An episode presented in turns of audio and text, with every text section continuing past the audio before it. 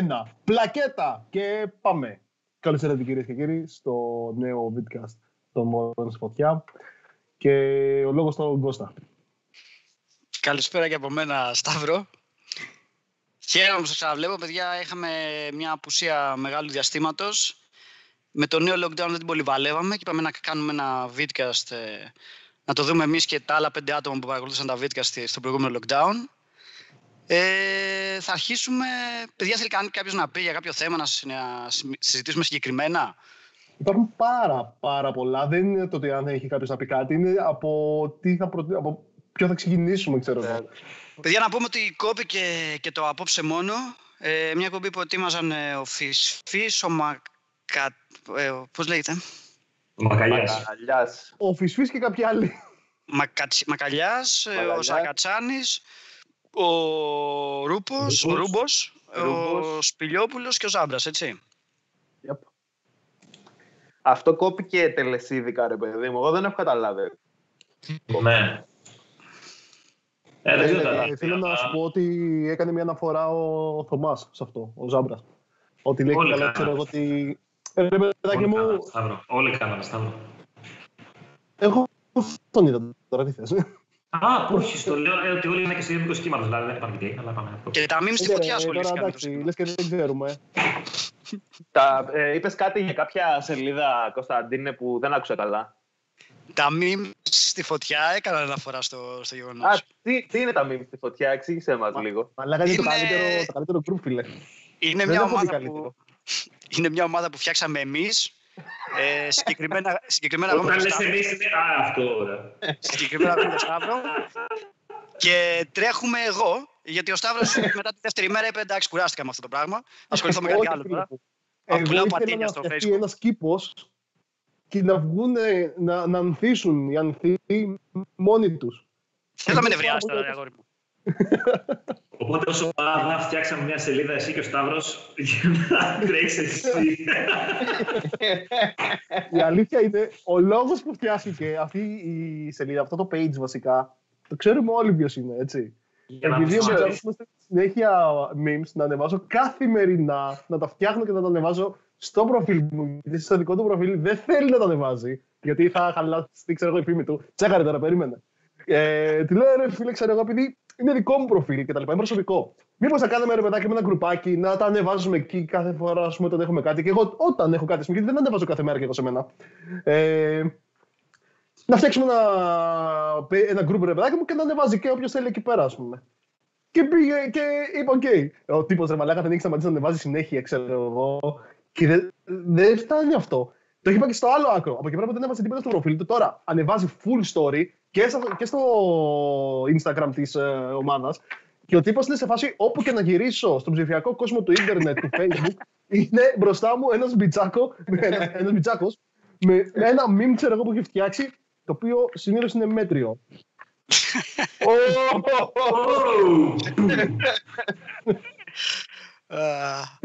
λοιπόν, ε, Πόσο έχει επιβάλει έτσι τα μέρη, ρε Σταύρο. Τι, τι έχει πάθει στην κακομοίρη. Να πρέπει να ασχοληθείς με αυτή τη μορφή ας πούμε, αστείων που πάθεις εσύ καμία σχέση, έτσι. Πώς έβλεπες; Πώς έβλεπες; δηλαδή, από το πουθενά, τώρα εσύ, έτσι. Ποιος; Εσύ. Απίστευτο. Ε, να, πω εδώ τι έχει γίνει. Καταρχάς, ναι, τους στέλνα τέτοια, τους στέλνα λογοπαίγνια. Και όντως είχα ας πούμε, ανάγκη πούμε, να γράφω κάποια λογοπαίγνια, αλλά στο προφίλ μου στο Facebook ακόμα δεν τα βάζω. Γιατί το έχω φίλε για λίγο πιο σοβαρά κείμενα, αν δεις. Ούτε, είχα, ούτε... Την ανάγκη, είχα την ανάγκη να γράφω κάποια λογοπαίγνια. Όχι είχα την ανάγκη, δηλαδή. δεν μπορούσε χωρίς να γράφει. Δεν είναι ότι απλά του ήρθαν εκεί πεντάξει τι να κάνω. Δεν έχει μάτι μπροστά μου, Γιώργο μου. Πάντως τώρα όσον αφορά το γιατί ανεβάζω κάθε μέρα, ε, αυτό είναι, στο έχω ξαναπεί, όταν πεις ότι θα ασχοληθώ με κάτι, αν θα το κάνεις επαγγελματικά, τελείωσε. Γιατί αυτό, αν το αφήσεις τον group έτσι, δεν θα κάνουν οι uploaders, δεν θα βρίσκουν ενδιαφέρον. Πρέπει. Δεν μπορείς να αποτυχάνεις, φίλε. Πώς να το εξηγήσω. Είπες να το κάνεις, το κάνεις καλά. Τελείωσε. Εγώ όποτε βλέπω ότι πέφτει, ας πούμε, κάνω και περισσότερα post. Και μην μου λες την εμέτρια που κάνεις ένα. Όταν ένα... λες ότι, όταν λες ότι βλέπεις ότι πέφτει, εννοεί ότι δεν έχει Ιντερνετ για κάποιες ώρες. ότι πέφτει το ενδιαφέρον απλό άντρε, παιδί μου. Γιατί ο άλλος πρέπει να δει κάτι που θα, θα ταυτιστεί, θα πει Α, θα μπορούσα να το έχω κάνει κι εγώ αυτό και μετά φτιάχνει και ο ίδιος ένα μήνυμα. Αυτό εννοώ. Να, ε, να, που λέει αυτός στην εμέτρια, που κάνει ένα meme τις 20 μέρες και, και παίρνει 10 likes, ας πούμε. Τι λέει ρε μαλάκα, Που μαλάκα- τι, τι λέει ρε μαλάκα. Ρε, Ξέρεις ποιο Ρε, είναι το α- αντίστοιχο αυτό; Ξέρεις ποιο είναι το Άκου, επειδή αντίστοιχο; ζεις σε μία πλάνη τώρα και ε, λες κάθε φορά στα χλαμάρες και λες ότι είσαι Στα god, god, god. χλαμάρες. λοιπόν, άκου τώρα. Go up. Φίλε, ανεβάζεις 2 με 3 την ημέρα. Οκ. Ναι. Αναπόφευκτα, κάποια Όχι. μπορεί να είναι καλά και να όλα, πάρουν όλα, όλα likes. πηγαίνουν καλά. Όλα πηγαίνουν καλά. Να, να σου πω ποιο είναι το, το παράδειγμα. παίζουμε, παίζουμε αγώνα. Έρχομαι, βαράω 50 σουτ, 50 σουτ και βάζω τα 30. Έχω field goals 60%. Δεν υπάρχει αυτό. Εσένα σου έχουμε πει, θα κάτσει στη γωνία. Εν τω μεταξύ Θα δεν περιμένεις- υπάρχει αυτό το λέει για ένα φανταστικό παράδειγμα. Δεν έχει γίνει κανένα Απλά θέλει να προσθέσει. Δεν υπάρχει αυτό. Παιδιά, να σα ενημερώσουμε ότι εμείς είχαμε κλείσει παράσταση τώρα. Ε, Αλεβίζω, θες να ενημερώσεις λίγο για, για αυτό το, Πονάει. το pain, το, το, το παιχνίδι της μοίρας; Γενικότερα, αν ε, μάθετε στο κοντινό μέλλον ότι ξέρω εγώ, αν ξεκινήσει τρίτος παγκόσμιος πόλεμος, έρθουν εξωγήινοι, καταστραφεί γενικά ο πλανήτης μέσα σε μία μέρα, έχουμε κλείσει παράσταση. Αυτή είναι η φάση. Όποτε κλείνουμε παράσταση σε θέατρο, ξεκινάει η πανδημία, OK, okay, τσάμπα κατηγορία την κυβέρνηση, τι να κάνουμε, το παίρνουμε πάνω μας. Μείνετε σπίτι, μείνετε ασφαλείς. Αυτό που λέει, ε, δεν είναι, για, για, για όσο πιάνω το inside joke, Μάρτι είχαμε κλείσει κύκλο παραστάσεων, ε, πρώτο lockdown. Τώρα Νοέμβρη είχαμε κλείσει δεύτερο κύκλο παραστάσεων, δεύτερο lockdown. Πάει πάρα πολύ καλά, παιδιά. Είχαμε κλείσει event γαμάτο, θα γινόμασταν σκ- σκουπίδια από το πολύ ποτό και από τα πολλά αστεία. Ναι, έπαιζε, έπαιζε και το σκηνικό με τις μπύρες, το, η άλλη παράσταση. Ποια Που είχαμε... Θα τα είχαμε... Ότι θα, έχουμε, τέλος θα, θα είχαμε μπύρες, ε, σαν ε, για το κοινό. Τέλος Που ήθελε ο, πάντων. Σταύ, ο Σταύρος ήθελε να κάνει την επιχειρηματική του κίνηση, να έχει το φίλο του το Γκούνα, το Θοδωρή, να, να σερβίρει μπύρες στο κοινό και να παίρνουμε εμείς τα, τα χρήματα. Α, ναι, ναι, σωστό, όλα, σωστό. όλα μαύρα. Κάποιες φορές ξεχνάω ότι αυτή η ομάδα έχει ως βάση της ε, ιδεολογική την εκμετάλλευση εργασίας.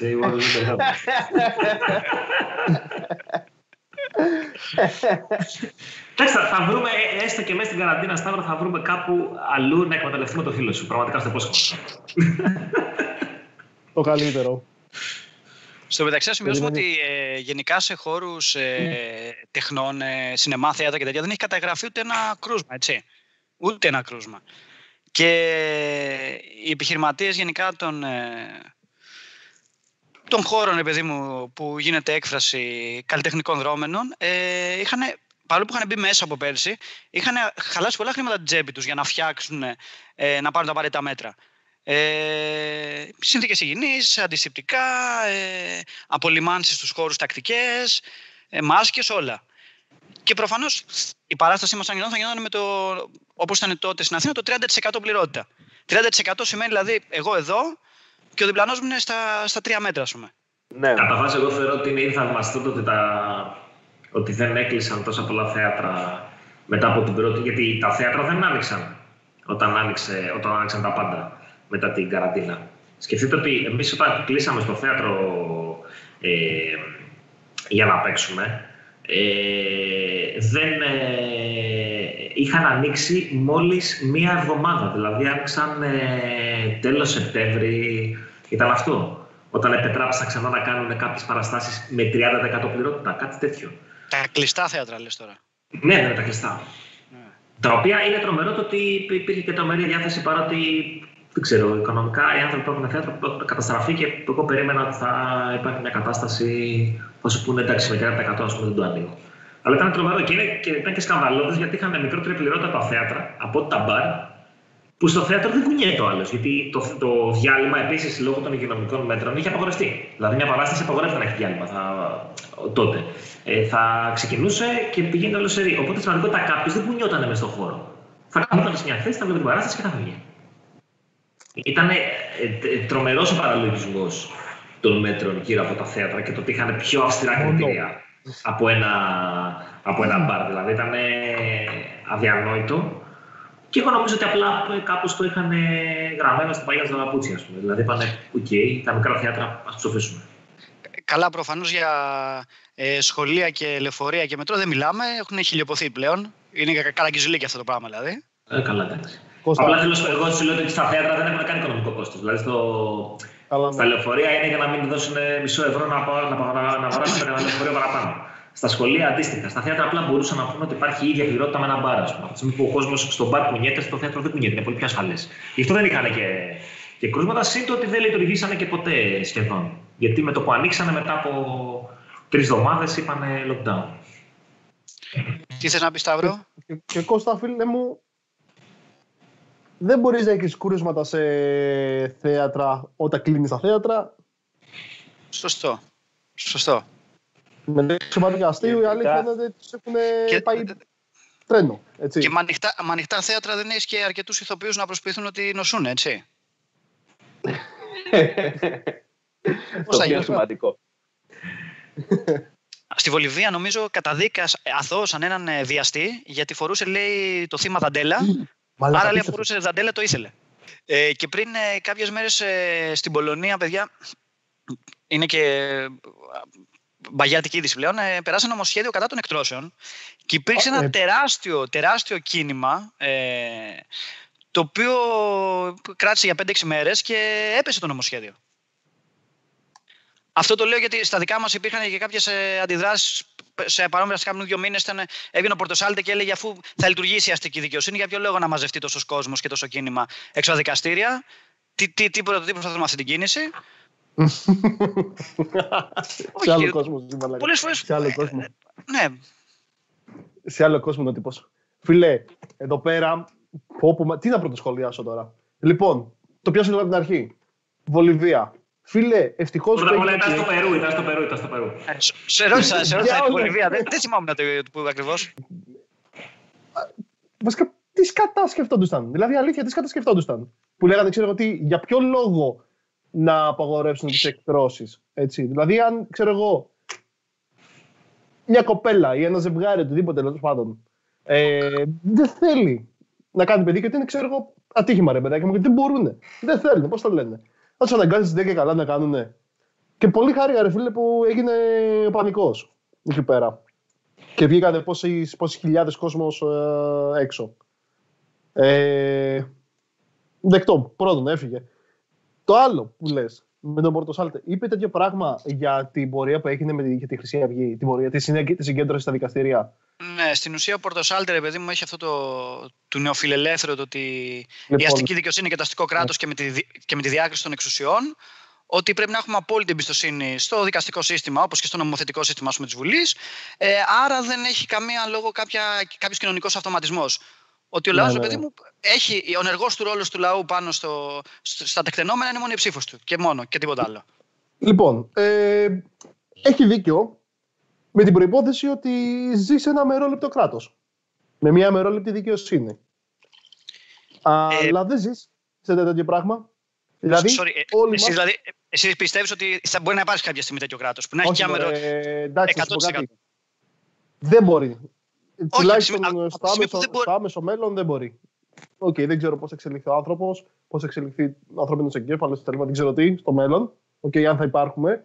Τώρα δεν γίνεται σε καμία χώρα. Okay. Τα πάντα όλα είναι καθοδηγούμενα ε, και λειτουργούν μόνο όταν ε, θέλουν δύο-τρεις τύποι από πάνω. Το γνωρίζουν όλοι αυτό. Okay. Όχι, αυτό, όχι, διαφωνώ πάρα πολύ. Διαφωνώ πάρα πολύ. Καθόλου. Φίλε, να σου πω κάτι. Ε, τώρα πέρα την πλάκα. Με αυτό που λες τώρα κυρώνεις, ας πούμε, την πρόεδρο που καταδίκασε τη Χρυσή Αυγή. Με αυτό που λες. Α, όχι. Ναι. Φίλε, να σου πω κάτι. Άμα είναι καθοδηγούμενοι, άμα είναι καθοδηγούμενοι είναι. σημαίνει ότι δεν είναι επιλογή της απόφασης. Περίμενε. Πώς την είπαμε την άλλη που κυνηγούσε Μαρινάκη; Εσύ πρέπει να λες την Τουλουπάκη που κυνηγούσε την Νοβάρτη. Ναι, ευχαριστώ. ευχαριστώ. Ναι. Φίλε, αυτή που κυνηγούσε μεγάλους τύπους, ε, βουλευτές, ε, μεγαλοεπιχειρηματίε, μαφιόζους, πού είναι τώρα; Με... Απλά έχει επιβιώσει από εκτέλεση. Την έχουν καθαρίσει από παντού. Έτσι. Η, πρόεδρο, η πρόεδρος που έβγαλε ένοχη τη Χρυσή Αυγή, προφανώς... Ναι, εσύ, εσύ όμως χρησιμοποιήσεις συγκεκριμένη λέξη. Sorry, sorry. Είπες ότι, δεν είπες ότι δέχονται πιέσεις, είπες ότι καθοδηγούνται. Είναι διαφορετικό το ένα με το άλλο. Ναι, εντάξει. Γιατί... Ισχύει. OK, okay, δέχονται πιέσεις. Ας το θέσω καλύτερα, ναι. Κάποιοι, κάποιοι είναι καθοδηγούνται. Οι συγκεκριμένοι μπορεί όχι, δεν ξέρω. OK, okay, δεν γνωρίζω. Αυτό που φαίνεται όμως τι είναι, ρε φίλε; Ότι δώσανε το OK από πάνω. Όλοι ξέρουμε και το βλέπουμε καθημερινά με, πάντως, με άλλα τώρα, τώρα στις εκλογές στο, δικαστικό κλάδο, στο δικαστικό κλάδο η Νέα Δημοκρατία καταψηφίστηκε τελείως. Ναι, πάλι καλά. Γιατί βλέπανε ρε φίλε αλλά, ότι αλλά, πάλι, ότι, ότι πάλι η λέξη καθοδηγούμενη. τη δικαιοσύνη. Ρε, να σου πω, η λέξη καθοδηγούμενη είναι πολύ περίεργη λέξη. Το να πεις ότι υπάρχουν όντως μέσα στην ελληνική δικαιοσύνη και έχει φανεί πολλές περιπτώσεις ε, πολλοί δικαστές με ακροδεξιές απόψεις και εισαγγελείς με ακροδεξιές απόψεις, OK. Okay. Ναι. Το να πεις ότι καθοδηγείται όλο το δικαστικό σύστημα είναι διαφορετικό. Ρε φίλε, γιατί δεν έχουν πιάσει Μαρινάκη. Που λέει ο λόγος. Ένα παράδειγμα είναι, OK. Okay. Ή ποιος, είναι ποιος θα, ποιον θα δώσανε τον, τον παιδεραστή της, της Νέας Δημοκρατίας; Υπάρχουν άπειρα παραδείγματα, ρε φίλε. Υπάρχουν άπειρα παραδείγματα. Άμα θέλουν να μην πάθεις τίποτα, δεν θα πάθεις τίποτα. Τέλος. Ποιοι είναι αυτοί που θέλουν, δεν καταλαβαίνω. Εντάξει, υπάρχουν πράγματα που πιστεύω ρε παιδί ότι προφανώς υπάρχουν πάρα πολλές πιέσεις, υπάρχουν πράγματα που ξεφεύγουν από μια ε, κατάσταση απόλυτου ελέγχου. Δεν υπάρχει απόλυτος έλεγχος. Δηλαδή, προφανώς, ας πούμε, η αρχή κάπως αξιοποιήθηκε ε, γιατί μπορούσε και ένας κόσμος που τρελνόταν στην οικονομική κρίση, ας πούμε, και είχε πάρα πολύ μεγάλη αντίδραση να πηγαίνει ε, προς τα δεξιά, και αυτό βόλευε προφανώς πολύ περισσότερο. Αλλά δεν είναι ότι δεν ελέγχανε για την Χρυσή Αυγή, γιατί άμα την ελέγχανε δεν θα γινόταν ας πούμε, η δολοφονία του, του Φίσα. Ήταν και κάτι το οποίο είχε τη, τη, την αυτονομία του. Και εκεί ήταν, μετά δεν μπορούσε κάπως να μαζευτεί. Ήταν το έφηβο παιδί τους που δεν μπορούσαν να το ελέγξουν. Okay. Το γνωρίζουμε αυτό. Ειδικά Χρυσή Αυγή ήταν γενικά. Ε, ναι, το, προφανώς και ήταν έτσι. Απλά θέλω να σου πω ότι ε, προφανώς μετά υπήρχαν. Δεν ήταν όλα προγεγραμμένα. Δηλαδή έγινε ένας ολόκληρος αγώνας από τους δικηγόρους, έγιναν πράγματα νομικά τα οποία ήταν ε, πάρα πολύ σπουδαία στη δουλειά που έκανε η νομική ομάδα, γιατί μάζεψε υποθέσεις, ενοποιήθηκαν υποθέσεις, οι οποίες. Και, και γι' αυτό φτιάχτηκε κατηγορητήριο για όλη τη Χρυσή Αυγή. Δηλαδή, έγιναν πολλά πράγματα στα οποία που δείχνουν ότι ρε παιδί μου υπάρχει μια ε, δυνατότητα. Ε, που δεν είναι όλα boom ελεγχόμενα στο 100%. Τώρα το ότι, προφανώς, το ότι υπάρχουν παρεμβάσεις, χαίρομαι πολύ προφανώς που υπάρχουν παρεμβάσεις. Παρεμβάσεις. Ακόμα. Εντάξει, OK, okay, αυτό. Παρεμβάσεις. Όχι, και το ότι υπάρχουν πιέσεις. Δηλαδή, εντάξει, ο, ο, ο Μαρινάκης ελπίζω να μην βλέπει αυτό το βίντεο, αλλά πιστεύω ας πούμε, ότι okay, έχει τους δικούς του τρόπους να καθαρίζει κάτι. Ναι, αυτό θέλω. να παραιτούνται ανακριτές. Οκ, καταλαβαίνω καραντίνα και τα λοιπά, ναι, ιός, να προστατευτούμε. Αλλά πώς θα προστατευτούμε και από την, ε, από την ίδια την κυβέρνηση; Γιατί περνάει πράγματα τα οποία είναι πολύ ακραία.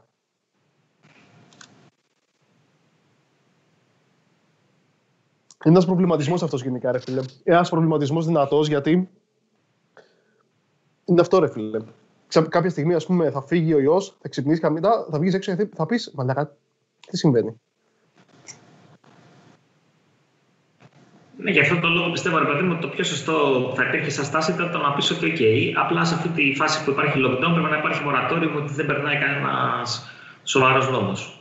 Άμα δεν αφήνεις τον κόσμο να διαδηλώσει, δεν, δεν ψηφίσει και νόμους που μπορεί να ε, υπάρχει πολύ σοβαρή αντίδραση. Αυτό για μένα. Ε, ναι, για να, δηλαδή τίποτε τότε λες: OK, είπε να πάω γιατί δεν γίνεται να απαγορεύω για υγειονομικούς λόγους και ταυτόχρονα να ψηφίσω πράγματα που ενοχλούν. Ούτως ή άλλως αυτή τη στιγμή ε, οι επιχειρήσεις δουλεύουν όπως όπως και τα λοιπά. Δεν είναι ότι αυτή τη στιγμή υπάρχει μια ανάγκη να, να ρυθμιστεί κάτι, ας πούμε. Το μπορεί να ξανανοίξει και στην επαναφορά του. Αυτό θεωρώ ότι είναι το πιο λογικό έτοιμο. Τώρα, άμα γίνει, εκεί θα πρέπει να κατέβουμε κάτω. Τι να κάνουμε. Απλά έχει με πέντε. Θα κατέβουμε κάτω, θα κάνουμε, φίλε, απλά θα ξυπνήσουμε σε μια φάση, σε, σε μια χώρα που θα είναι σε φάση, έχουν διαλυθεί όλα. Τι να πρωτοφτιάξεις, πώς θα το πρωτοφτιάξεις;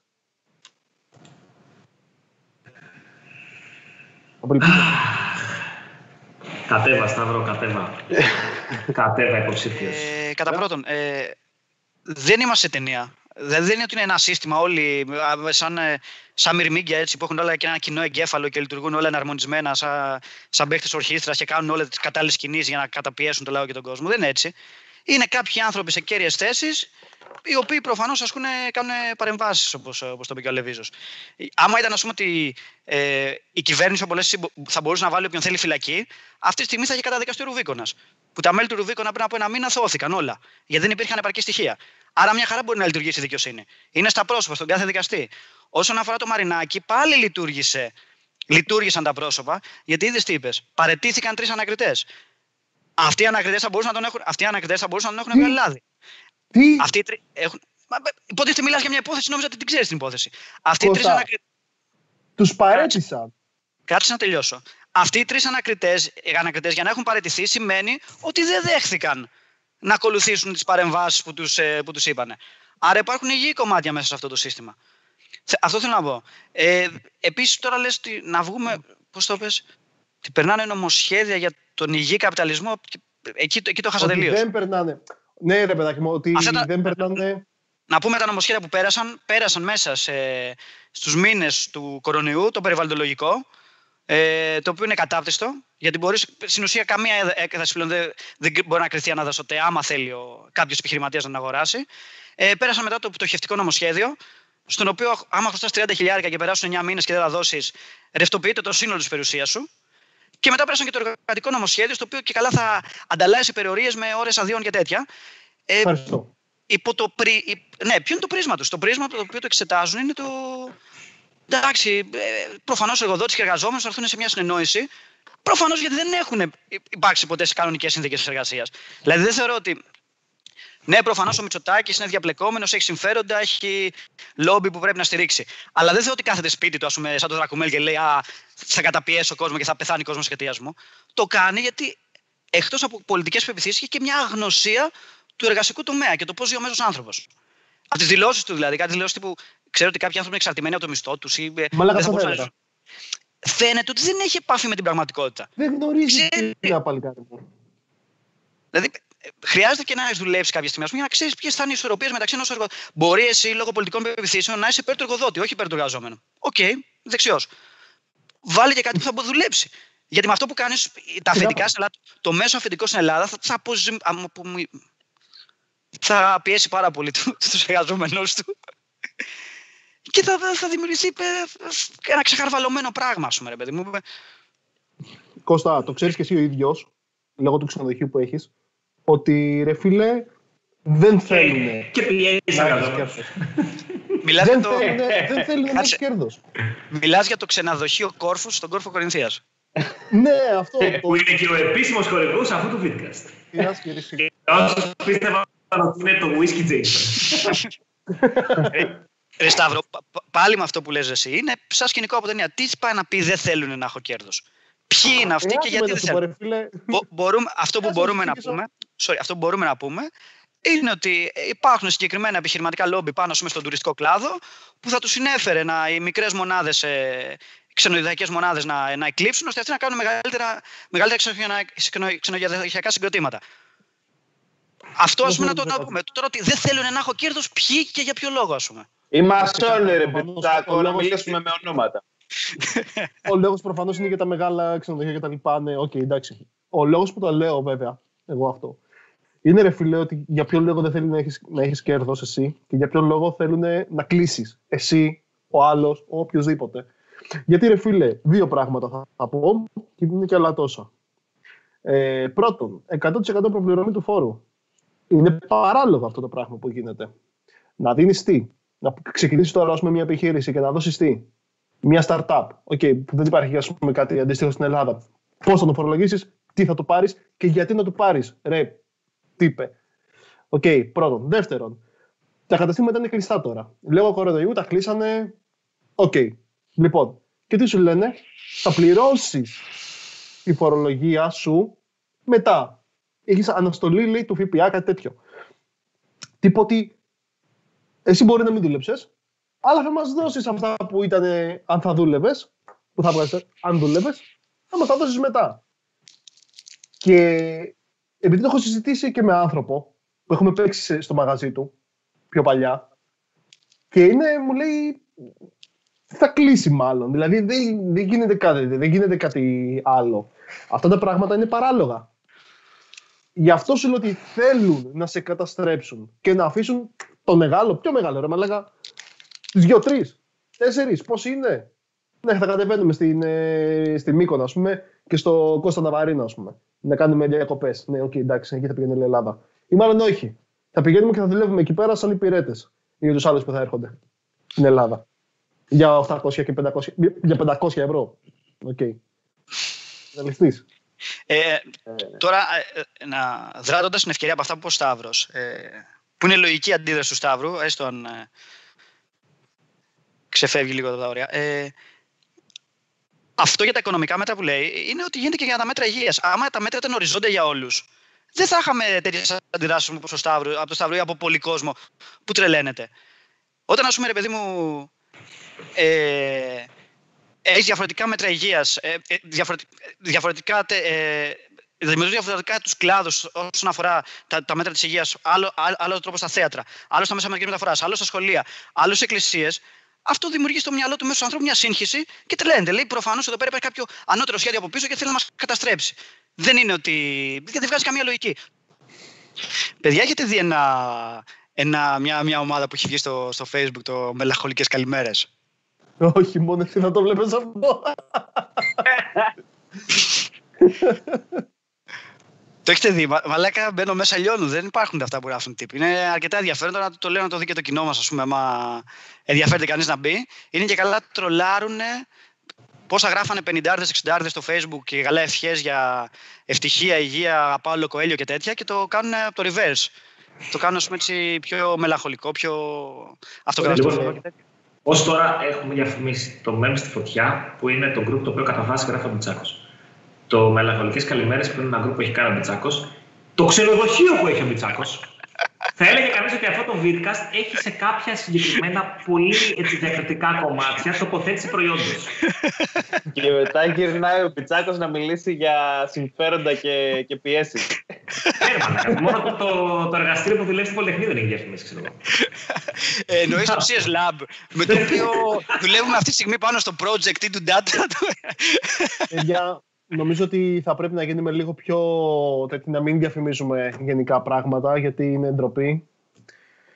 Ε,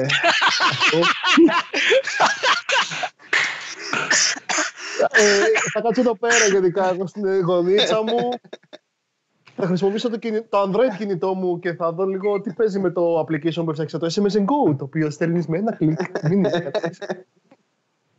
Νομίζω ότι αυτό που βλέπουμε τώρα είναι πραγματικά ο υγιής καπιταλισμός. Τώρα με, τη, που με την καραντίνα έκανα κείμενο και έχετε γράψει για stand-up. Εγώ έχω γράψει, αλλά δεν είναι καλό. Συνέχισε δηλαδή ο Σταύρος στην κομική του καριέρα χωρίς καμία διαφοροποίηση λόγω καραντίνας. Γιατί δεν είναι καλό, δεν το ζητημάς πουθενά. Ε, είναι αυτό που σας έστειλα. Ο Σταύρος το έγραψε, δουλευόμαστε ρε μαλάκα τώρα. Θα είναι καλό, δεν υπάρχει περίπτωση. Όχι, εγώ διαφωνώ. Εμένα μ' άρεσε, ρε, μ' άρεσε. Ε, ναι, και εμένα μ' άρεσε. Γιατί λες ότι δεν ρε.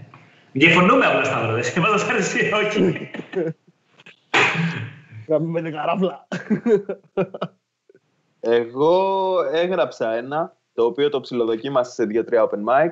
Ε, αλλά γενικά δεν, δεν έχω καθόλου όρεξη να γράψω, ρε παιδί μου. Δηλαδή, από τη στιγμή που δεν υπάρχει ενεργή κομμωδία, δεν υπάρχει και τόσο πολύ το κίνητρο, ρε παιδί μου, να, να έχεις ένα feedback και να νιώθεις ότι έχεις μια εξέλιξη. Έγραψα κάτι, πήγε, δεν πήγε, κάθομαι να το δουλέψω, το δοκιμάζω, κάνω ράνο. Δηλαδή, μου φαίνεται λίγο μιζέρια να κάθομαι να γράφω, ας πούμε, για μένα. Εσύ, Άλευε, γράφεις για το κόκκινο τώρα, έτσι. Είσαι; Θα Εγώ έχω γράψει για, τα, για τα 5 λεπτά που κάνουμε στο κόκκινο, 105,5, κάτι πιο μικρή.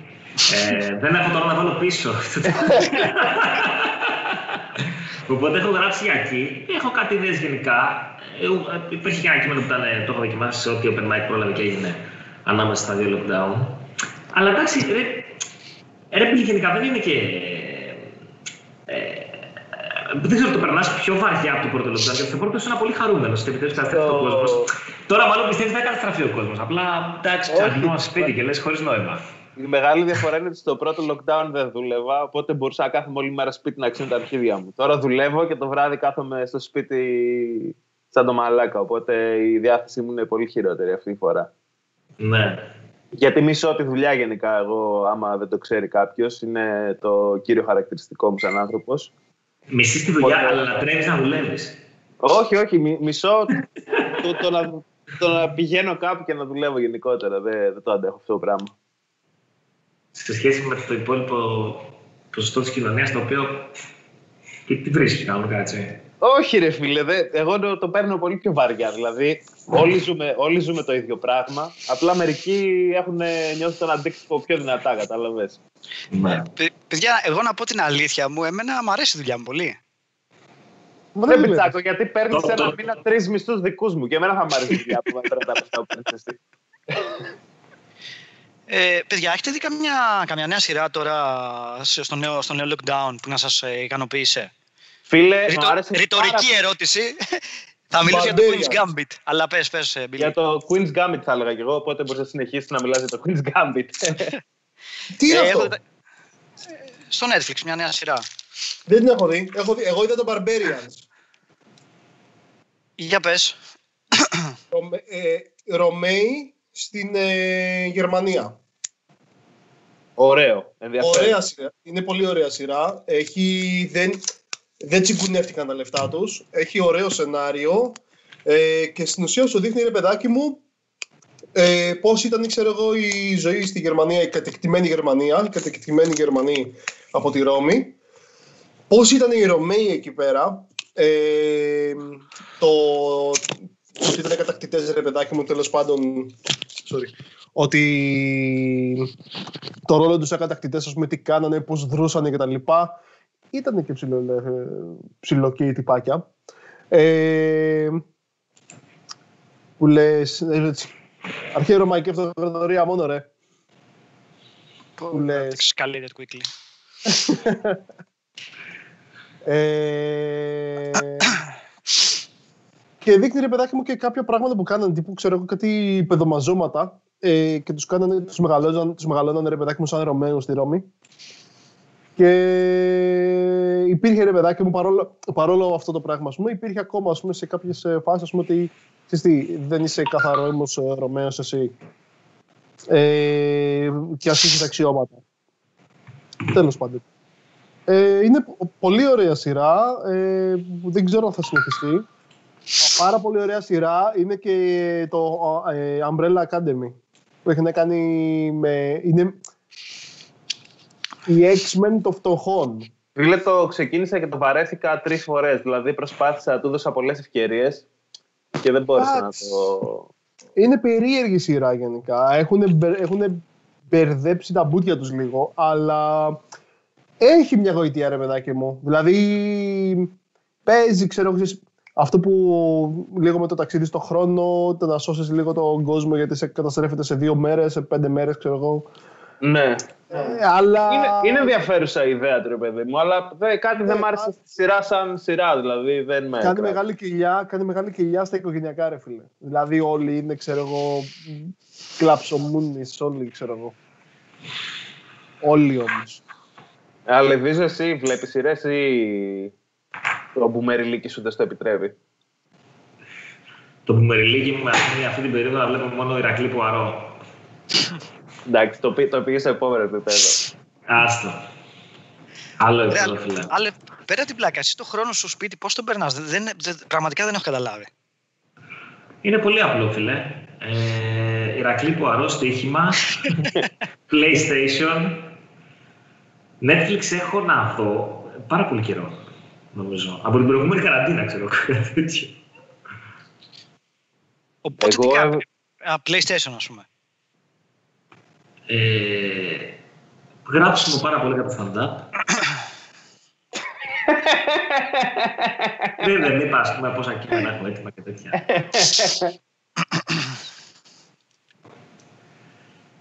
Τι έλεγες, Billy?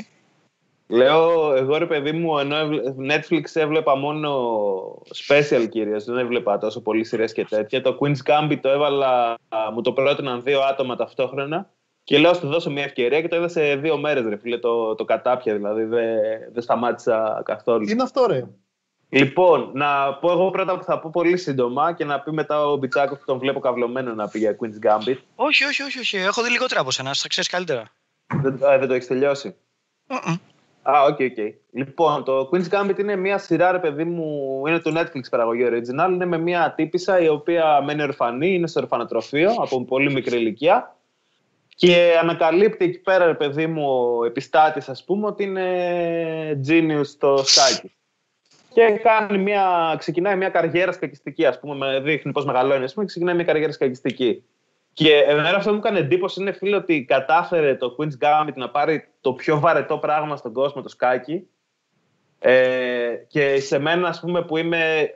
Ναι, ναι, ναι Μπιτσάκο, και μπορείς να διαφωνήσεις προφανώς. Δε, δεκτή διαφωνία σου.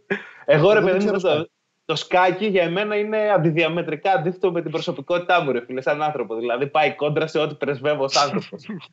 Και όμως, γιατί είναι κατάφερε... που είναι βαρετό όμως, γιατί; και όμως κατάφερε να με βάλει πολύ μέσα, ρε παιδί μου, σε αυτό το πράγμα. Δηλαδή, με, με τράβηξε πάρα πολύ και κατάφερε να δημιουργήσουν δράση από ένα πράγμα το οποίο αντικειμενικά δεν έχει. Δηλαδή, όπως αντίστοιχα κάνουν πολύ αποτυχημένα ταινίες ε, πολλές φορές με χρηματιστές και τέτοια που πάνε να την κάνουν ταινία δράσης ενώ μιλάνε για νούμερα. Το Queen's Μάλιστα. Gambit αυτό το κατάφερε. Δηλαδή πέτυχε να το κάνει όντως να σε τραβήξει να έχει δράση. Και επίσης άλλο που είδα και μ' άρεσε σαν concept που το κάνανε είναι ότι για τα παιχνίδια που παίζονται, τις παρτίδες, έχουν βάλει ένα AI της ε, Google, νομίζω, το α0, το οποίο ρε παιδί μου στην ουσία κάνει ανάλυση κινήσεις του σκάκι. Οπότε όντως οι κινήσεις που βλέπεις να παίζονται είναι όντως genius κινήσεις, ρε παιδί μου. Βλέπεις πάρα πολύ έξυπνα. Οπότε δεν είναι αυτό το κλασικό της σειράς που πιάνει ένα topic και δεν είναι αρκετά μελετημένο το πώς γίνεται. Άμα το δει κάποιος που ξέρει, θα πει τι μαλακές είναι αυτές. Είναι κάτι το οποίο είναι ρεαλιστικό. Ε, εγώ για τη σειρά δεν είχα να πω πολλά, γιατί δεν έχω δει πολλά επεισόδια, αλλά έχω να πω πολλά πάνω σε αυτά που είπε ο Μπίλι. Ε, Καταρχάς, αυτό με τον AlphaZero όντως είναι ένα bot ε, της DeepMind ε, το οποίο είναι ιδιοφιέ. Ε, είναι δηλαδή AI μοντέλο, το οποίο έχει όμως ε, intuition. Έχει διέστηση, γιατί φτιάχνεται με βαθιά νευρονικά δίκτυα και δεν είναι όπως οι παλιοί αλγόριθμοι για το σκάκι που ήταν ε, φορμαλιστικοί. Αν Α κάνει Β, αν Β κάνει Γ. Ε, και είναι σημαντικό αν όντως γίνεται στις παρτίδες, γιατί δεν έχω δει σου λέω πολλές παρτίδες ακόμα εκεί. Γιατί υπήρχε ένα μοτίβο στις ταινίες μέχρι πριν από 10 χρόνια ότι όταν παίζανε δύο τύποι σκάκι, ο έξυπνος θα έκανε απλά μια κίνηση και θα του λέγε το άλλο checkmate. ότι ας πούμε, ο άλλος ήταν τόσο τζίνιο στο σκάκι, αλλά δεν καταλάβαινε ότι είχε μάθει σε μία κίνηση. Ή ας πούμε, αν ήταν πόκερ, έπρεπε να τον κερδίσει πάντα με φλος ρουαγιάλ. δεν μπορούσε να έχει ένα double pair, ας πούμε, έπρεπε να έχει φλος ρουαγιάλ και ήταν τελείως άκυρο. Ε, όσον αφορά για το βαρετό που λες, μαλάκα, άμα δείτε, άμα διαβάσετε για Grandmaster του σκάκι, την προσωπική του ζωή και το πώς αντιμετωπίζουν τις παρτίδες και αυτά, είναι full ενδιαφέροντα θέματα για, για ταινίες, πραγματικά. Είναι απίστευτα, ρε. Δηλαδή, μπορώ να σας πω, να σας πω 20 ιστορίες τώρα. Αυτό το, το Fisher, και το Queen's Gambit λίγο. Ε, το ακουμπάει δηλαδή λίγο τη ζωή ενός ε, σκακιστή, παιδί μου, αυτού του επίπεδου. Πώς τον επηρεάζει το παιχνίδι. Ναι, νομίζω αυτή τη δείχνει ότι είναι από μικρή, παίρνει κάτι ψυχοτρόπα πράγμα. Φάρμακα ε, όσο παίζει. Πέρα από αυτή την ίδια σαν ε, σκακίστρια, κάνει και αναφορές σε γνωστούς ρε παιδί μου παίκτες, ας πούμε, και μιλάει για την ε, όχι τόσο σε βάθος για τη ζωή τους, αλλά κάνει κάποιες αναφορές που λένε αυτό που λες εσύ, δηλαδή πώς έχει επηρεάσει το παιχνίδι στη ζωή τους. Ε, γενικά υπήρχε ένα αφήγημα για πολλά χρόνια ότι ε, οι επιστήμονες είναι βαρετοί, οι σκακιστές είναι βαρετοί, τα τέτοια, οι μαθηματικοί. Τα... Δεν είναι καθόλου έτσι. Δηλαδή, ναι. περισσότερο ο Τάλ, ας πούμε, ήταν ε, αλκοολικός, ο Μάικλ Τάλ. Δεν, είπα κάτι τέτοιο. Είπα ότι το σκάκι είναι βαρετό. Ο σκάκι μπορεί να είναι γαμώ τα άτομα. Ωραία, ωραία. Άκου να σου πω τώρα ε. ιστορία με τον Μάικλ Τάλ πάνω στο σκάκι. Παίζει σκάκι, ε, βρίσκει σε μια κίνηση, ρε παιδί μου, ότι ό,τι και να κάνει θα χάσει. Οπότε σκέφτεται την κίνηση και μετά τα πρώτα πέντε λεπτά έχει καταλάβει θα χάσει και κάθεται την επόμενη μία ώρα σκεφτόμενος ότι έχει έναν υποπόταμο σε, σε μία λίμνη, τρόπος που μπορεί να βγάλει τον υποπόταμο έξω. Μία ώρα, μία ώρα, μία ώρα. Και προσπαθεί να λύσει με τον μυαλό αυτό το θέμα. Ο αντίπαλός του χέζεται πάνω του και λέει ο Μάικλ Τάλ τώρα αυτή τη μία ώρα τον έβλεπα προβληματισμένο, έχει βρει την καλύτερη κίνηση όλων των εποχών. και αρχίζει ο αντίπαλό του και κάνει απανοτά λάθη και χάνει το παιχνίδι. ή, ή πάλι σε παρτίδα ο Μάικλ Τάλ πάλι έπαιζε με το Φίσερ και πάλι καταλαβαίνει ότι έχει χάσει και κάνει ο Φίσερ μια κίνηση και ο Τάλ με υποκριτικό ταλέντο κάνει εκείνη τη στιγμή αυτομάτως στον τρομαγμένο. Και κάνει... Το έπαιξε πολύ καλά το τρόμαξε, ρε παιδί μου, αλλά όχι με overacting. ξέρεις, το, το κατάλληλο beat να πεις στον άλλον. Βλέπει ο Φίσερ αυτή την αντίδραση από τον Ντάλ και αποφασίζει να μην κάνει αυτή την κίνηση και κάνει άλλη κίνηση και χάνει πάλι το παιχνίδι. Παίζουν πολλά τέτοια, δεν είναι. Είναι πολύ ψυχολογία δηλαδή, είναι πολύ μπλόφα. Ε, είναι απλά τώρα πάνω σε αυτό που λες. Ε, επειδή λόγω του Queen's Gambit έκατσα και διάβασα αυτέ τι μέρες για το Skaggy και για το Alpha Zero γενικά. Και αυτό που λέγεται, ρε παιδί μου, είναι γενικά ότι επειδή έχει εξελιχθεί τόσο πολύ η ανάλυση πλέον ε, στο παιχνίδι, ότι από ένα σημείο και μετά θα γίνει περισσότερο memorization παρά δημιουργικό. Δηλαδή ότι το μόνο που θα έχεις να κάνεις είναι να κάθεσαι όλη τη μέρα να αναλύσει παιχνίδια και να βλέπεις παιχνίδια πώς τα παίζει το, το πρόγραμμα και απλά να μάθεις ποια είναι η καλύτερη δυνατή κίνηση σε κάποιες ε, δύσκολες... Ε... Ισχύει αυτό, δεν ισχύει για το middle και το endgame, ισχύει περισσότερο για το opening. Δηλαδή πλέον οι πρώτες 20 με 30 κινήσεις, ανάλογα στο opening που θα κάνεις, είναι ψηλό στάνταρ. Αλλά από εκεί και πέρα είναι τόσο μεγάλη, ε, πώς το λέει, ότι στην πεντηκοστή κίνηση ας πούμε είναι τετράκις εκατομμύρια διαφορετικοί συνδυασμοί. Δεν μπορεί να αποβλεφθεί. Πεντηκοστή συνολικά, δηλαδή 25-25 ας πούμε. Ε, ναι, σου λέω τώρα, στην ναι, τύχη ναι. λέω νούμερα τώρα, είναι, είναι κάπου εκεί. Γι' αυτό το λόγο, ο προηγούμενος αλγόριθμος που υπήρχε για το σκάκι ήταν ο Stockfish. Ο Stockfish σε κάθε κίνηση υπολόγιζε 60 εκατομμύρια ε, διαφορετικές ε, βαριέτες. Okay? Ναι, ναι, ναι. Και έβρισκε από αυτό φορμαλιστικά την καλύτερη. If αυτό κάνει αυτό, if αυτό κάνει αυτό. Ο AlphaZero, όταν τον πρώτο έβγαλε DeepMind, υπολόγιζε μόνο 60.000 κινήσεις. Αλλά επειδή φτιάχνεται με βαθιά μηχανική μάθηση, που σημαίνει ότι για κάποιο λόγο που δεν μπορούμε να το καταλάβουμε μαθηματικά, έχει intuition, έχει διέστηση, τον κέρδει το stock σε όλες τις παρτίδες. Γιατί μπορεί ο DeepMind να έκανε, ο AlphaZero να έκανε μια κίνηση που δεν ήταν η βέλτιστη βάση των μαθηματικών εκείνη τη στιγμή, αλλά είχε δει κάτι ότι μελλοντικά ίσως τον ωφελήσει. Ναι, ναι, ναι, κατάλαβα. Ε, και για τη μαγεία της ανθρώπινης διέστησης και, και, και, και, και. Υπήρχε ένα. Ε, πάλι ήταν σχετικό με σκάκι μεταξύ. Παλιότερο άρθρο που είχα διαβάσει, το οποίο ήταν, θα δινόταν ένα έπαθλο, ας πούμε, σε έναν που θα έλεγε ένα πρόβλημα ε, σκακιστικό. Βασικά που θα δίδασκε σε έναν υπολογιστή να λύσει ένα πρόβλημα σκακιστικό χωρίς να ακολουθήσει την, ε, την παλιά, ας πούμε, τον παλιό τρόπο που χρησιμοποιούσε το Stockfish ο οποίος ήταν στην ουσία τι έκανε. Έπαιρνε όλες τις πιθανότητες ή όσες περισσότερες μπορούσε να αναλύσει και έβλεπε ποιες λειτουργούν. Και στην ουσία αυτό έδινε ένα πρόβλημα το οποίο ήταν σχετικά απλό, ας πούμε, αλλά για να το λύσεις, ε, ήθελε αυτή την ανθρώπινη σκέψη, ας πούμε, ρε παιδί μου. Ε, στην ουσία, αυτό που ζητούσε να κάνει ήταν να διδάξεις ένα software να το κάνει αυτό το πράγμα χωρίς να κάνει αυτή τη διαδικασία. Να αναλύσει δηλαδή όλες τις πιθανές κινήσεις ναι. και να βρει τη σωστή. Οπότε φαντάζομαι ότι κάτι ανάλογο γίνεται και με το Α0, ρε παιδί μου. Πιο κοντά εκεί είναι ο τρόπος που λειτουργεί. Αυτό, παιδιά, γενικά ό,τι βλέπατε σε τεχνητή νοημοσύνη σε όλες τις ταινίες των 80s και των 90s δεν υπήρχε. Ω το 2008 περίπου, επειδή δεν είχαμε την υπολογιστική ισχύ για να έχουμε βαθιά νευρονικά δίκτυα, όλοι οι αλγόριθμοι τεχνητής νοημοσύνης ήταν αυτό. Πάρε όσους πιθανούς συνδυασμού μπορείς να ελέγξεις και πάρε τη βέλτιστη απόφαση βάσει αυτών. Τώρα υπάρχει αυτό με, το, με τα νευρονικά, πούμε, που εκπαιδεύονται οι νευρώνες, βρίσκουν μια απόφαση, βάζουν μέσα reinforcement learning και λες: Α, μάλλον αυτό ίσως με ωφελήσει κάποια στιγμή στο μέλλον. Και μαθηματικά κανείς δεν ξέρει για ποιο λόγο ας πούμε, λειτουργεί 100% αυτό. Είναι, είναι μαγεία, Μπιλ, είναι μαγεία αυτά, δεν είναι καθόλου βαρέτα. ναι, το, το πώς λειτουργεί αυτό με ενδιαφέρει. Το σκάκι σαν παιχνίδι με ενδιαφέρει. δηλαδή, όλα γύρω από αυτό είναι πολύ ενδιαφέροντα πράγματα. Ε, είδα πάρα πολλά βιντεάκια τώρα σχετικά με αυτό ρε, και βλέπω ας πούμε ε, έχει έναν τύπο που ανεβάζει βιντεάκια στο YouTube και αναλύει παιχνίδια του Alpha και σκέφτεται ας πούμε ένας άνθρωπος ε, με μεγάλη εμπειρία στο σκάκι γιατί κάνει κάποιες κινήσεις. Και όντως ρε παιδί μου δηλαδή βλέπεις ότι δίνει κομμάτια έτσι χωρίς φαινομενικά κανένα λόγο. Και στην τελική ας πούμε κερδίζει το παιχνίδι με τρία κομμάτια κάτω ας πούμε δηλαδή ναι, ναι. Είναι η πρώτη φορά στα χρονικά που όντως επαγγελματίες ε, παίρνουν ε, ιδέες από, από τον Α0. Δηλαδή κάθονται και το μελετάνε. Για ποιο λόγο έκανε αυτό. Ενώ το Stockfish το χρησιμοποιούσαν μόνο για evaluation κάθε στιγμή τη, της θέσης. Αλεβίζω δεν θα πάρεις θέση πάνω σε αυτό.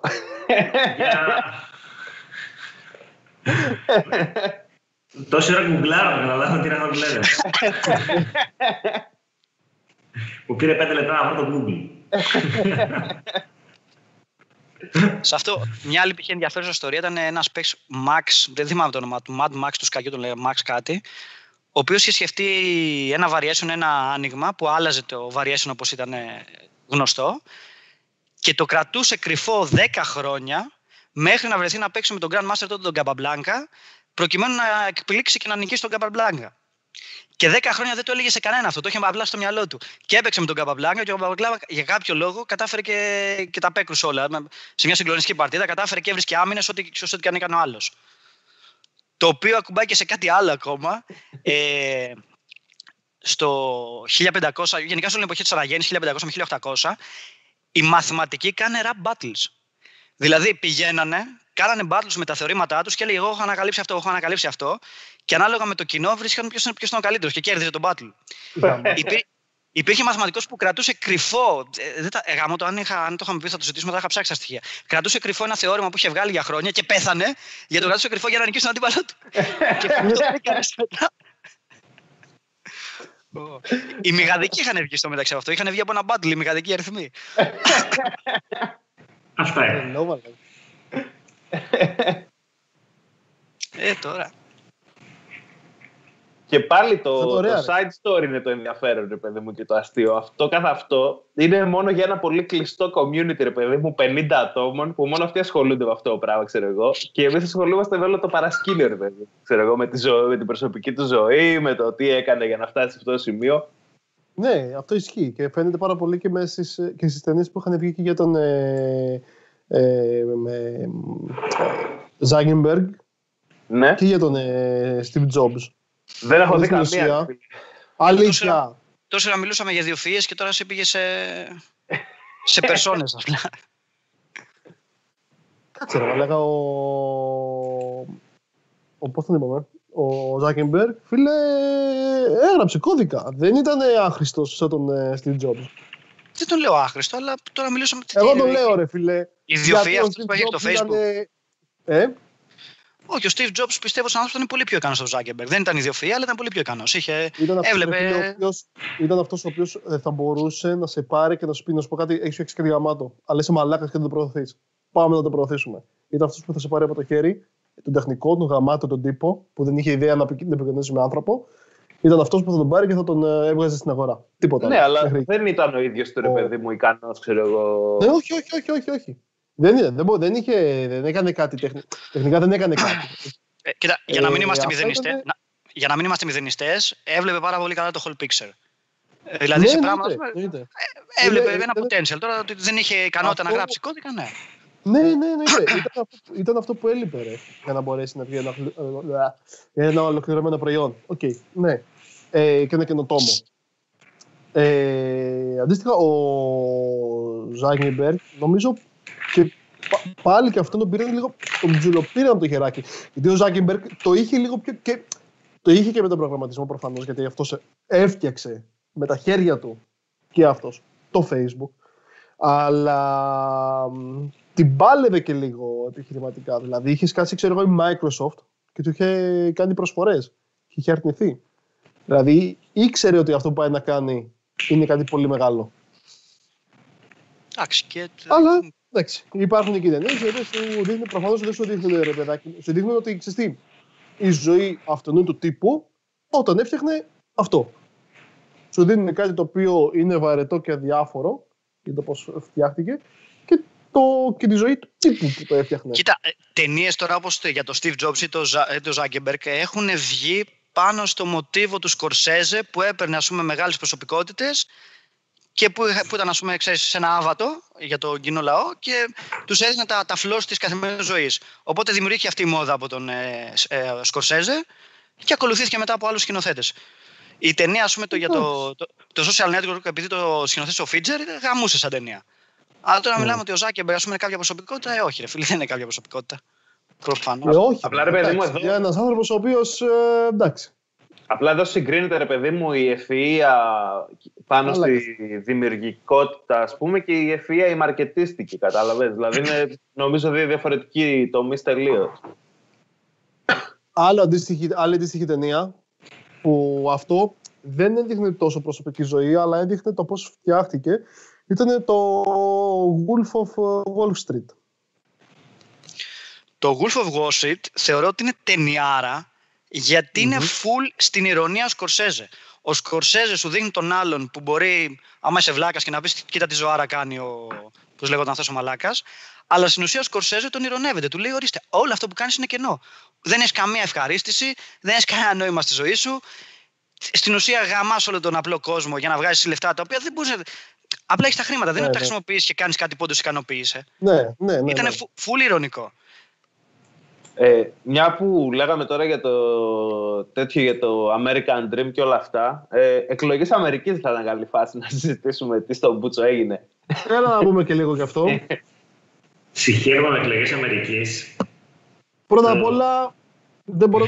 Α, ναι, sorry, sorry. Συγγνώμη, συγγνώμη, συγγνώμη, ελπίζω. Συγχαίρουμε με εκλογές Αμερικής ότι με διακόπτει ο Σταύρος, ρε φίλε. Αυτό το μπορώ να Δεν μπορώ να καταλάβω γιατί μιλάς όταν σε διακόπτω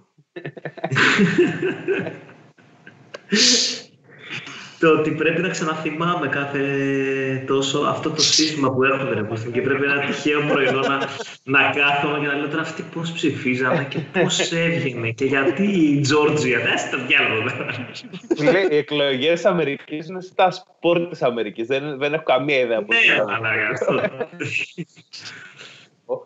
Ε, το Twitter δεν ξέρω αν έχετε δει καθόλου. Ε, σε, σχεδόν σε κάθε post του Τραμπ έχει από κάτω ένα θαυμαστικό το οποίο λέει είτε ότι το claim για, το, για την παραποίηση αποτελέσματος στις εκλογές δεν είναι ακόμα ξεκάθαρο είτε για το πιο αστείο που είδα εγώ είναι ότι ο Τραμπ σε πολλά post του λέει ότι κερδίσαμε.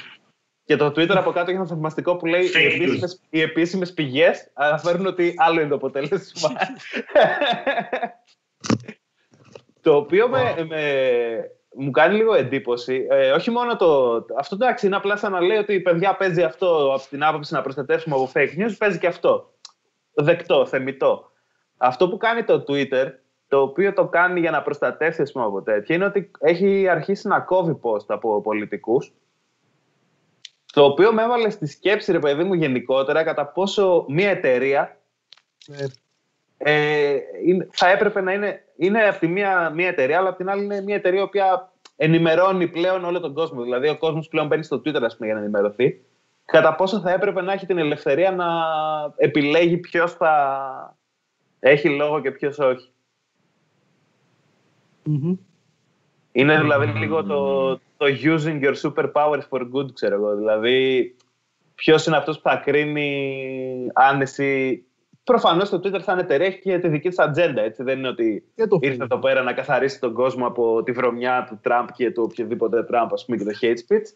Έχει μια ατζέντα. Κατά πώς θα έπρεπε δηλαδή το Twitter να είναι σε θέση να κόψει το post του οποιοδήποτε για να μην έχει λόγο; Ναι, εγώ δεν είμαι και σίγουρος και το αν κάνει και καλός σε αυτή την ιστορία τελικά το, το κόβει. Αλλά αυτό είναι πολύ ωραίο, το, πολύ ωραίο θέμα. Το, το αν θα έπρεπε. Ε, και δεν ξέρω γιατί, από, γιατί είτε θα τα κατατάξουμε ας πούμε, σε μια κατηγορία στην οποία μπορούμε να πούμε αντικειμενικά πρέπει με έναν τρόπο να αντιμετωπίζετε, που είναι ας ναι. πούμε, τα, τα fake news, αλλά μετά θα πάμε στην κουβέντα και πώς τεκμέρεται ότι κάτι δεν είναι fake news; Δεν είναι, το, το θέμα μου είναι αυτό. Δεν έχει να κάνει μόνο με fake news. Γιατί στην περίπτωση του Τραμπ είναι αυτό. Στην ουσία βάζει ένα θαυμαστικό ναι, ναι, ναι, ναι. Οι παιδιά παίζουν fake news. Εγώ λέω για το αν κόβει post και το κάνει από μια προοδευτική σκοπιά. Δηλαδή αποφεύγει το hate speech κλπ. Δηλαδή, αν βγει κάποιο δημόσιο πρόσωπο και κάνει hate speech, κόβεται το post. Το οποίο το hate speech, εγώ συμφωνώ. Είναι καλό γενικά να κόβεται, αλλά ε, αυτό που με τρομάζει είναι ότι μια εταιρεία είναι σε θέση να αφαιρέσει το δημόσιο λόγο από κάποιον που αυτή επέλεξε. Γιατί αύριο μεθαύριο αυτός ο κάποιος μπορεί να είναι οποιοδήποτε. Γιατί μιλάμε για μια εταιρεία, θα πω για χιλιοστή φορά, δεν μιλάμε για έναν άνθρωπο ο οποίος γνωρίζουμε τα πολιτικά του, πιστεύω, συμφωνούμε ή διαφωνούμε και υπό αυτό το πρίσμα βλέπουμε και κρίνουμε εμείς. Έκοψε ή άφησε ένα post γιατί πιστεύει αυτά. Είναι μια εταιρεία. Συμφωνεί. Δεν είναι μόνο θέμα. Κοίταξε, είναι μια εταιρεία, αλλά το ζήτημα είναι ότι εσύ το, θα δεις τώρα το τι, επιλέ... το τι θες να γίνεται γενικά στην δημόσια σφαίρα. Συμφωνείς ή όχι με το να υπάρχει νόμος ο οποίος απαγορεύει ρατσιστικό λόγο; Συμφωνώ. Αυτό συζητάμε. Όχι το αν είναι μια εταιρεία. Αν υπάρχει νόμος, μετά λες ότι άμα θες ότι συμφωνώ ότι οι εταιρείες τα, τα social media βασικά. Μα αυτό είναι το θέμα, ότι όταν το κάνει το Twitter δεν υπάρχει αυτό το πλαίσιο. Το Twitter κρίνει κατά βούληση, ρε παιδί μου, εμένα μου άρεσε αυτό, εμένα δεν μου άρεσε αυτό. Δηλαδή, γενικά υπάρχουν, υπάρχουν νόμοι οι οποίοι ορίζουν το, το πώς ορίζεται λόγος μίσους, ρατσιστικός ε, λόγος κτλ. ώστε να... Ναι, απλά δεν είναι πάντα αυτό το κριτήριο για να κοπεί ή να περάσει κάτι στο Twitter. Α, ναι, εντάξει. Ε, Εντάξει, αυτό είναι ένα δίκοπο μαχαίρι γιατί καλώς παγώς σε τέτοια social media έχει πολύ λόγο ο κόσμος και να κατεβάζει πράγματα, ας πούμε. Οπότε μπορείς να πεις ότι σε ένα ωραίο θέμα θα μπει πολύς προοδευτικός κόσμος και θα πιέσει και θα λειτουργήσει έτσι. Και απ' την άλλη υπάρχει το κακό ότι αντίστοιχα μπορεί να εξαπλωθούν ειδήσεις, όχι ειδήσεις, απόψε, παιδί που να, είναι, να ξεκινάνε από το ότι η μάσκα είναι περίεργη και ο κορονοϊός μπορεί να είναι και μια συνωμοσία ή οτιδήποτε και να καταλήξουν στο ότι ε, ξέρω εγώ, ε, όποιος μπαίνει πρόσφυγα στην Ελλάδα, ας πούμε, είναι μέλος του ISIS. Ναι. Και αυτό τώρα... Σε αυτό δεν σε προστατεύει κάποιος όταν έχεις να κάνεις με το Twitter για να τηρηθεί αυτό, το παιδί μου. Αλλά ουσιαστικά, ρε παιδί μου, λες ότι με έναν τρόπο πρέπει να ελέγχεται από τον κόσμο του, ας πούμε, κάπως. Ναι, αυτό εννοώ ότι, ρε παιδί μου, το Twitter αύριο μεθαύριο δεν μπορείς να ξέρεις ποια θα είναι η πολιτική του στάση. Μπορεί να είναι η αντίθετη. Ναι, ε, sorry, ε, συμφωνώ με αυτό που λέει ο Μπίλι. Ε, απλά νομίζω, έχω την εντύπωση ότι γενικά οι εταιρείες, ειδικά του ίντερνετ, ε, προφανώς λόγω κέρδους και μόνο, τα επόμενα χρόνια θα ακολουθούν πολύ τον προοδευτικό λόγο. Γιατί βλέπουν το αγοραστικό κοινό τους ναι, ναι, ναι. έχει προοδευτικέ απόψεις. Δηλαδή, ε, Netflix, ε, Disney, Marvel, αν δει όλε τι ταινίες Marvel έχουν μέσα ένα προοδευτικό πρόσημο. Ε, εντάξει, εγώ δεν νομίζω ότι είναι μόνο το. Είναι, είναι full το αγοραστικό κοινό. Νομίζω ότι είναι και λόγω του ότι πιο προοδευτικός κόσμος ασχολείται με αυτά τα μέσα. Δηλαδή, όντως δεν γενικά είναι δείκτης, θέλω να πω, κάπως μετατόπισης ε, της κοινωνίας προς καλύτερες ιδέες. Δηλαδή, το ότι κυριαρχεί ένας πιο προοδευτικός λόγος στο Netflix, ας πούμε, είναι δείκτης μετατόπισης του, του μέσου όρου του κόσμου που ασχολείται με, με τις τέχνες κτλ. Στο, ε, στην Αμερική. Είναι, είναι και καλός δείκτης, δεν είναι μόνο. Σίγουρα βέβαια καταλαβαίνει ότι το κοινό του θέλει να ακούει και τέτοια πράγματα και θα έχει τέτοια πράγματα. OK. Okay. Αλλά αν εκφράζουν καλές ιδέες, μια χαρά ξέρω εγώ. Ο κάτι σκούτη, πώς λέγεται, υπάρχει στο Netflix. Και δείχνει τα δεκάχρονα να εκπορνεύονται. Να εκπορνεύονται. Ναι, καλησπέρα. Κάποιοι. Ε, χθε έκανα ένα τεστ ε, για COVID. Ε, δεν μου έχετε πάρει τηλέφωνο, βγήκαν στα αποτελέσματα. Μην το κόψεις, μην το κόψεις. Αναπάντητες λύσεις. Κάτσε ρε, σταμάτα. Το κέντρο λοιμόξεων δεν είναι ανοιχτό τώρα στο νοσοκομείο. Τρομερό. OK, okay, σας ευχαριστώ.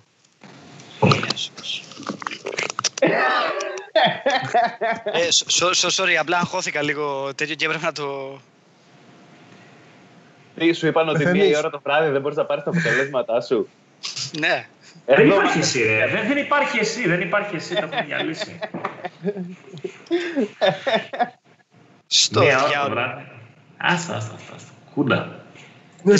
με ενόχλησε πάρα πολύ κάτι που, που έγινε σήμερα. Η Ιωάννα Ιτούνη ε, έκανε δήλωση ότι οι νέοι ζουν με 800 ευρώ, περιμένουν το πίδωμα γιατί είναι τεμπέληδες.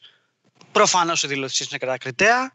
Προφανώς είπε μια μαλακία, προφανώς πρέπει να την κράξουμε ε, γιατί εκπροσωπεί ένα σύστημα αξιών της OBS που, που δεν έχει καμία σχέση με το μέσο Έλληνα εργαζόμενο. Αλλά αυτό που με ενόχλησε πολύ ότι βγήκανε πάλι πάρα πολύ σεξιστικά σχόλια σε φάση και τι μας λέει βίζητα και τι μας λέει αυτή που βγαίνει με τα μπούτια της έξω και πού είστε όλοι εσείς που την υπερασπιζόντουσαν όταν βγήκε το ροζ βίντεο και τώρα ε, δεν λέτε κάτι όχι, ρε φίλε, δεν τα συνδέω με αυτά τα δύο. Το ότι κάποιος μαλάκας πήγε και έβγαλε ε, βίντεο που κάνει σεξ και να την ξεφτυλίσει στο Πανελλήνιο χωρίς την άδειά της και εισέβαλε στον προσωπικό της χώρο, δεν συνδέεται με το ότι αυτή μπορεί να είναι σαν προσωπικότητα, είτε ήταν άντρας ή γυναίκα, μια προσωπικότητα που εκπροσωπεί ένα σύστημα χωρίς καμία. Να μην πούμε ηθική αξία, καμία αξία ε, δικαίου, δικαίου ρε παιδί μου. Ανά, δικαιωμάτων ε, ε, της εργατίας. Δεν, δεν, ξέρω πώς να το θέσω τώρα καλά. Γιατί... Είναι δύο, δύο σύνδετα πράγματα και ρε ναι. φίλε, για μένα έπρεπε η ίδια της πριν μπει αυτή τη μαλακία να σκεφτεί ποιοι ήταν αυτοί που την υπερασπίστηκαν και πήραν το μέρος της όταν έγινε όλο αυτό το σκηνικό. Ήταν αυτοί οι τεμπέληδες φίλε που με τα 800 ευρώ αυτό. παλεύουν μήνα το μήνα. Δεν ήταν ε, αυτοί που τώρα βγήκαν ξανά να την κράξουν για δεύτερη φορά. Αυτό και δεν γίνει να λες ότι καλά να πάθει που τους βγάλουν το ροζ βίντεο από τη στιγμή που κάνει τέτοιες δηλώσεις. Τι πάνε Ναι, να πει εμένα, αυτό; εμένα περισσότερο αυτό με είμαστε; ενόχλησε. Ότι είδα ότι Ναι. κατευθείαν, ας πούμε, το πρώτο, η πρώτη αντίδραση. Ναι, το αντανακλαστικό ήταν, ναι. Το αντανακλαστικό αλλά, ήταν- αλλά τότε λέγατε ότι δεν Το, έπρεπε. το ανακλαστικό της αυτοδικίας στην ουσία. Ότι ναι, Αυτό. σου αξίζει να τα παθαίνεις αυτά γιατί κάνεις τέτοιες δηλώσεις. Για αυτό το πράγμα χρειάστηκε για πολύ κόσμο το να πάρει και άλλες διαβεβαιώσεις για να πει ότι αυτό το πράγμα είναι μαλακία. Και τέλος. Ενώ δεν θα το συζητούσε Ναι, ναι, ναι, ε, οκ. καθόλου ε, αν ε, πρόκειται για έναν άντρα. Θα το πω διαφορετικά, ρε παιδί μου, αν ήταν, αν ήταν μετανάστη, ε, άντρας ή, μ, ε, ή οπουδήποτε ρε παιδί μου κυριαρχεί πιο πολύ πάνω η ε, ταυτότητα του μετανάστη, ε, δεν θα ψάχνε κανείς αν αυτός ο μετανάστη, ξέρω εγώ, είναι δεξιός, είναι ε, φασιστόμουτρο, ε, είναι ξέρω εγώ τι έκανε παλιά Ε. κτλ. Θα ήταν full υπερασπίζομαι τον καταπιεσμένο. Τώρα θα ήταν σε μια φάση. μ, για να δούμε όμως τελικά. Είναι μέλος του Star System και τι λέει κτλ. Ναι, αυτό ναι, ναι, θα- οκ. Αυτό εννοώ. Είναι ποια ταυτότητα υπερισχύει, ρε παιδί μου, κάποιες φορές το πώς το βλέπεις, έτσι. Και ποια ταυτότητα σεβόμαστε. ναι, ναι, ναι, όχι. Μα να σου πω κάτι, ρε φίλε, αυτό δεν είναι κάτι το οποίο το κάνεις κι εσύ στην καθημερινότητά σου. Δηλαδή, όταν κάτι το λέει κάποιος, το κρίνει από όλες τις πλευρές του. Ποιος είναι αυτός ο άνθρωπος; Και κάτι που κάνει και κάτι που του συμβαίνει.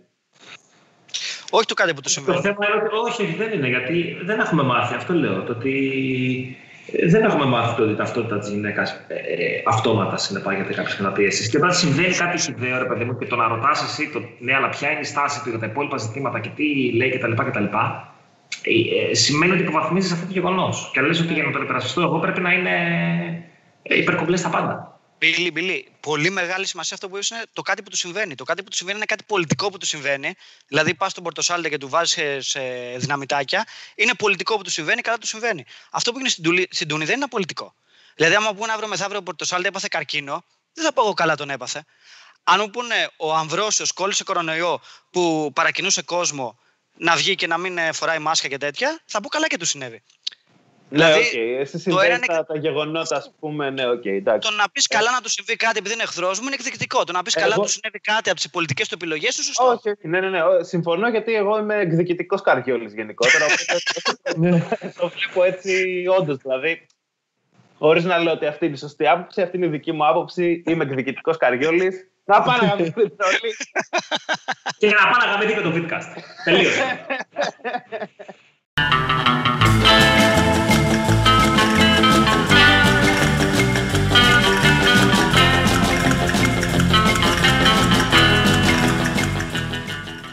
Εγώ δεν πρέπει ότι είσαι και 80 χρονών. Εγώ λέω το τι γίνεται τα τελευταία τρία χρόνια. Ρε, το... Εύη, Εύη Κωνσταντίνου Μητσοτάκη, αγόρι μου.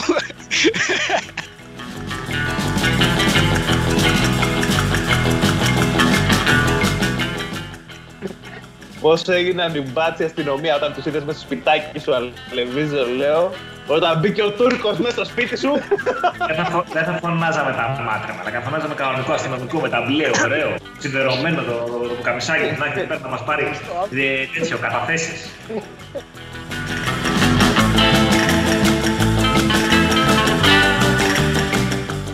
Για να μπορεί να γίνεται και η προώθηση.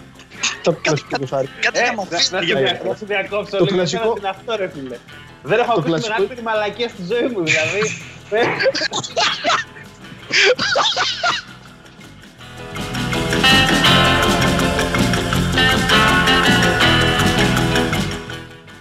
Είδε ένα παιδί που δεν έχει την ικανότητα να βγάλει μαλλιά και την κορόδεψε. Μάλιστα. Κοροϊδεύει τέτοιους.